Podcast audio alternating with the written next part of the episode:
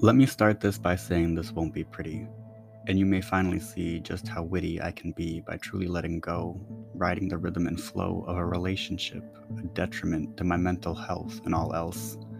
Lying to myself that you were more than they implored for me to see, to let you be, so I could free myself from this pain, the never ending rain that you left me with out of breath, broken on my knees, and all of these puddles of tears, piling fears, made reality that I can now see. In fact, it wasn't me, but you that broke us, you that gave up on us. Waiting.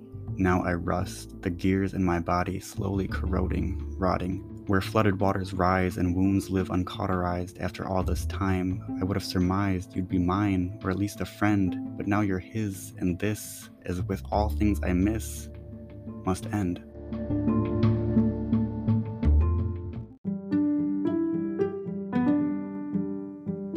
Hey there, it's me, Austin, here, thanking you again for trekking through this mired musing.